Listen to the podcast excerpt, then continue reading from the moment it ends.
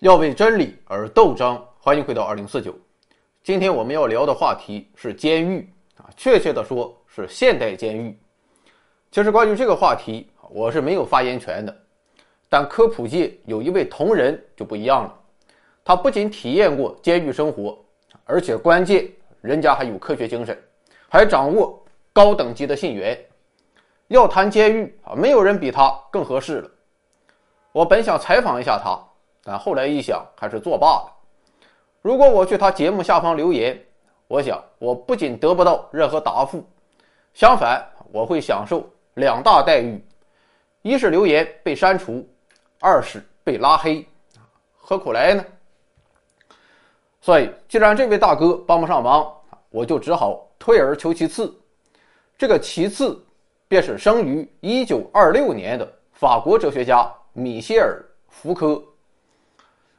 说起福柯这个人啊，我想可以给他贴一个标签，这就是边缘。他是一个法国人，典型的长在资本主义的西北风里，但却加入了法国共产党。他是一个心理学家，但却患有严重的抑郁症，几次自杀都没有成功。他是一个男人，却不喜欢女人，而是公开自己喜欢男人。啊，最后啊，到底是因为这个爱好。感染艾滋病而去世，只活了五十八岁。在学术上，福柯的第一个头衔固然是哲学家，但我们看他的理论啊，却是更像是一位社会学家。而在社会学领域，他研究的也是一系列边缘性的话题，比如疯子、病人、同性恋当然还有罪犯。为什么要研究这些非主流的话题呢？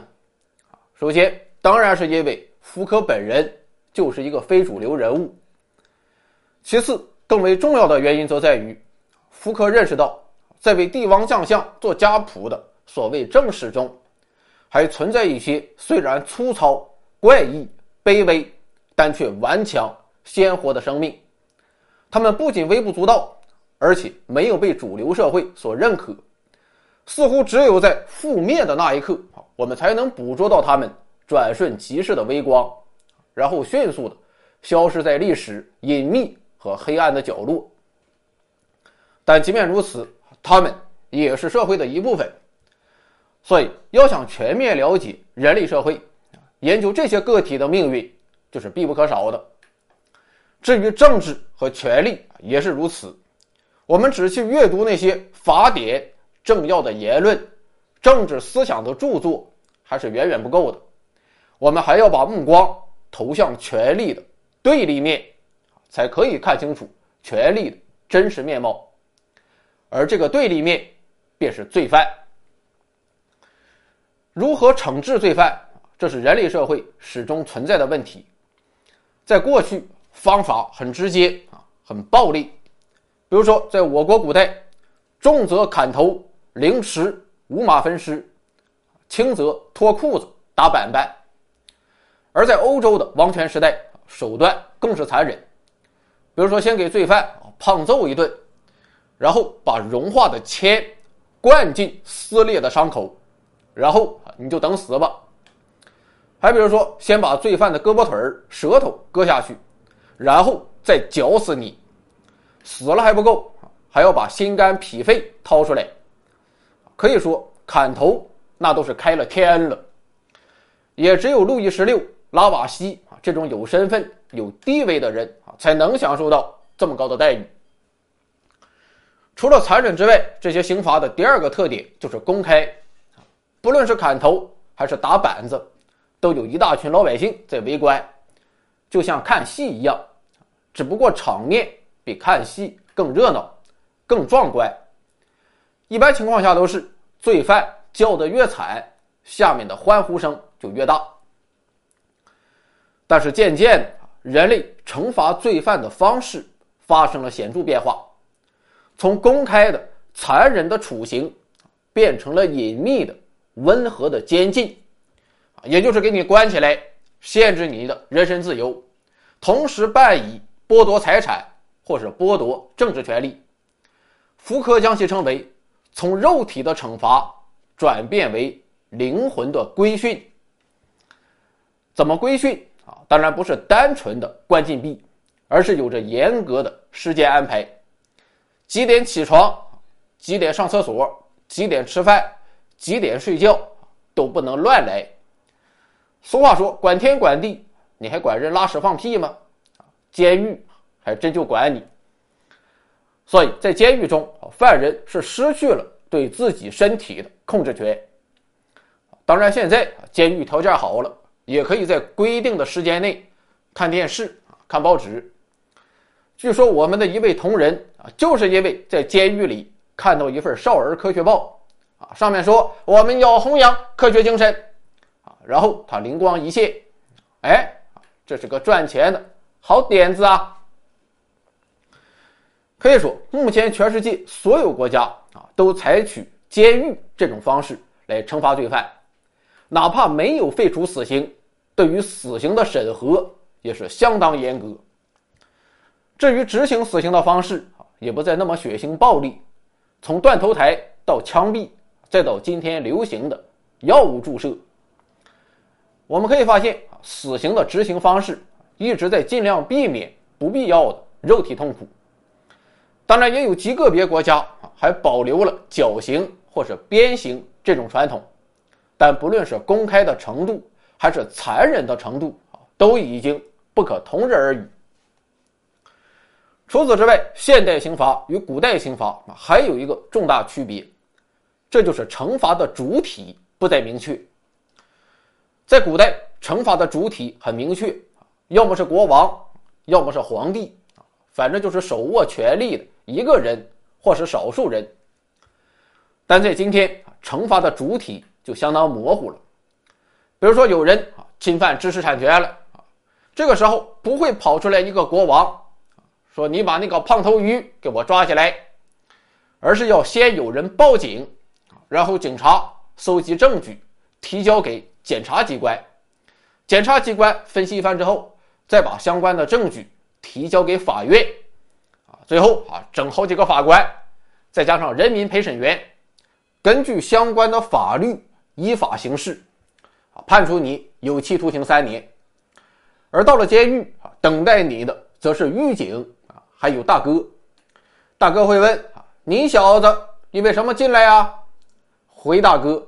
我是因为侵犯知识产权，啊，大哥一看，这他妈也没有什么本事，以后就由你来负责倒马桶吧，啊，就这么一个过程。你说谁是惩罚的主体？谁也不是，大家都是各司其职，各尽其责，只是执行惩罚环节中的某一部分，而在事实上，惩罚的主体变成了抽象的法律法规。那么问题就来了，为什么会出现这种转变呢？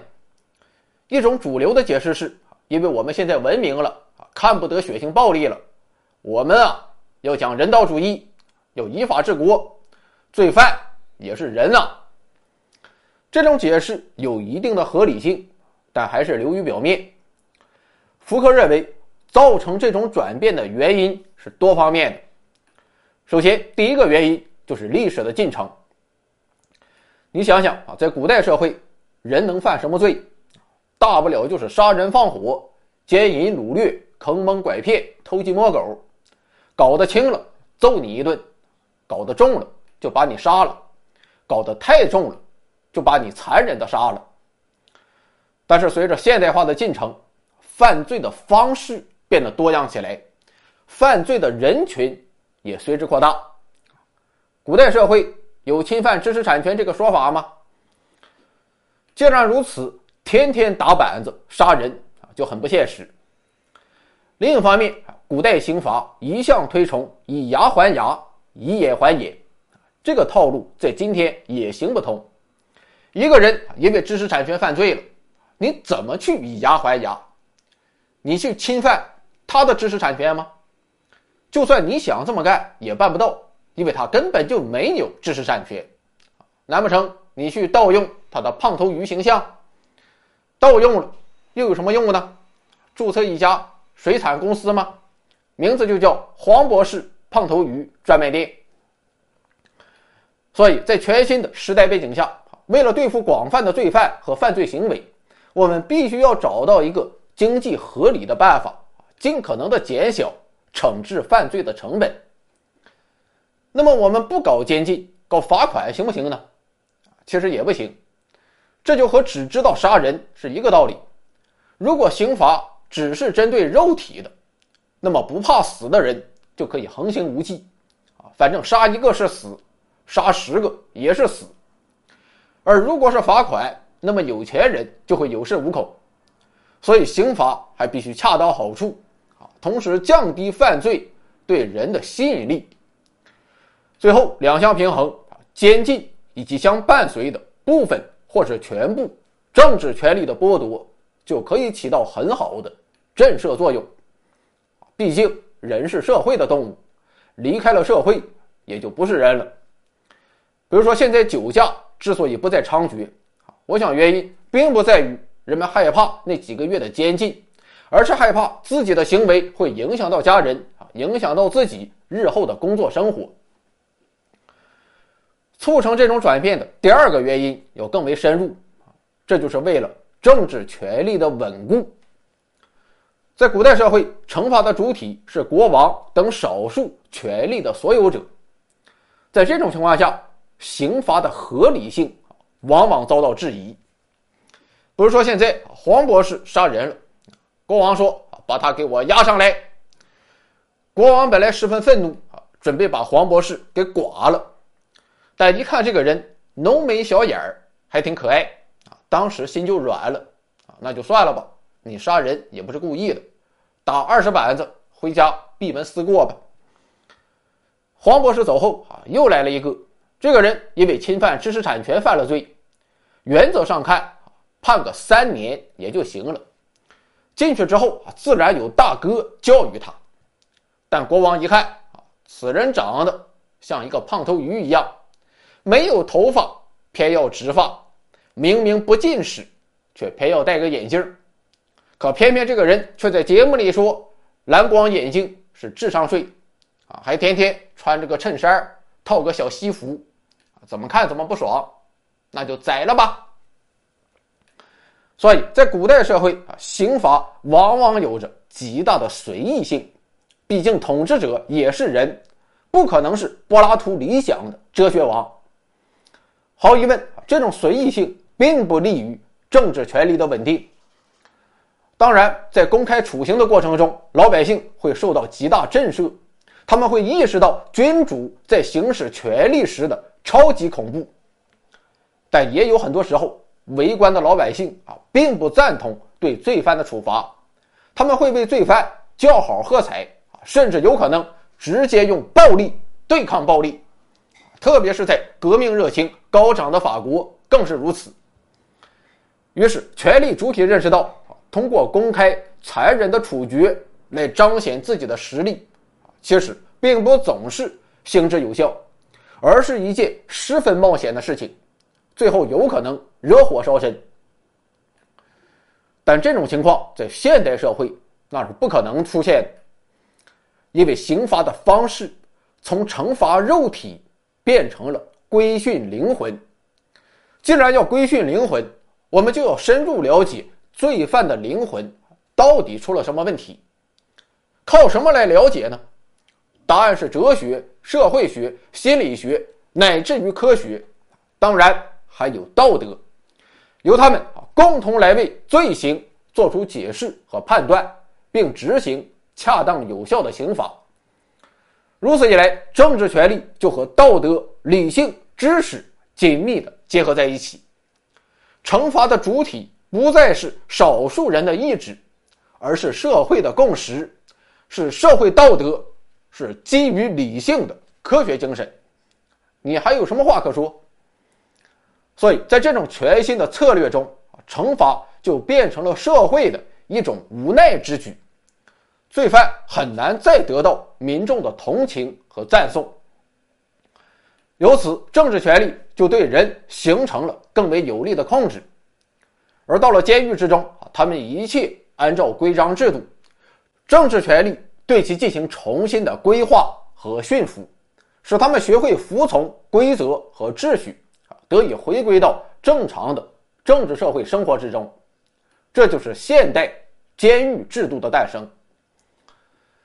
更进一步的，福柯指出，现代监狱制度其实并不仅仅存在于监狱之中。比如我们上中学的时候，很多人啊都喜欢把自己的学校戏称为某某大狱。你想想啊，在很多方面，学校是不是和监狱很相似呢？还有军队、公司、工厂、医院啊，其实也一样，他们的运行都不依靠着某个权威，而是遵循着某种严格的规范和流程，你不能违背，只能顺从。这就是现代社会，权力不再是国王的王冠和权杖，而是一股无形的力量，它每时每刻缠绕在我们的心灵和肉体之上，渗透进我们生活的每一个细节之中。对此，福柯发明了一个词，叫“全景敞视主义”。啊，那我不亮行啊。这个词啊，来源于边沁设计的一种监狱。这个监狱是一个环形，然后中间修一个瞭望塔，瞭望塔可以从各个方向监视各个监狱，但每一个监狱都不知道瞭望塔内部的情况。于是，在这种时时可见但又不可知的情况下，权力便得到了有效的施展。就这样，一个规训社会便诞生了，权力的存在。不再只是为了消除危险、震慑罪犯，而是为了纠正、操控和改造身体和灵魂，强化政治权力对每一个人的控制和利用。所以，表面上看，福柯研究的是现代监狱制度的诞生，但在本质上，他其实是对现代社会进行了无情的批判。福柯认为，相比于古代社会啊，现代社会确实更文明、更仁慈、更尊重个人权利，但这只是一面伪善的道德旗帜，而真实情况是，在今天，政治无处不在，权力无处不在，它通过一种精神对精神的控制，借助知识和理性，以一种更加隐蔽、更加持久、更加洞察的方式，展示着自己的权威。并培养出现代社会所需要的驯服的身体和灵魂。正如福柯所说：“能够照亮一切的目光，笼罩着这部庞大机器的全身，任何一个微小的细节都不能逃过他的注视。”曾经有一个很火的问题，说：“假如给你一个亿，然后让一只无敌的蜗牛终生追杀你，你愿意吗？你愿不愿意？”都没有用，因为这只蜗牛现在就在你的身边。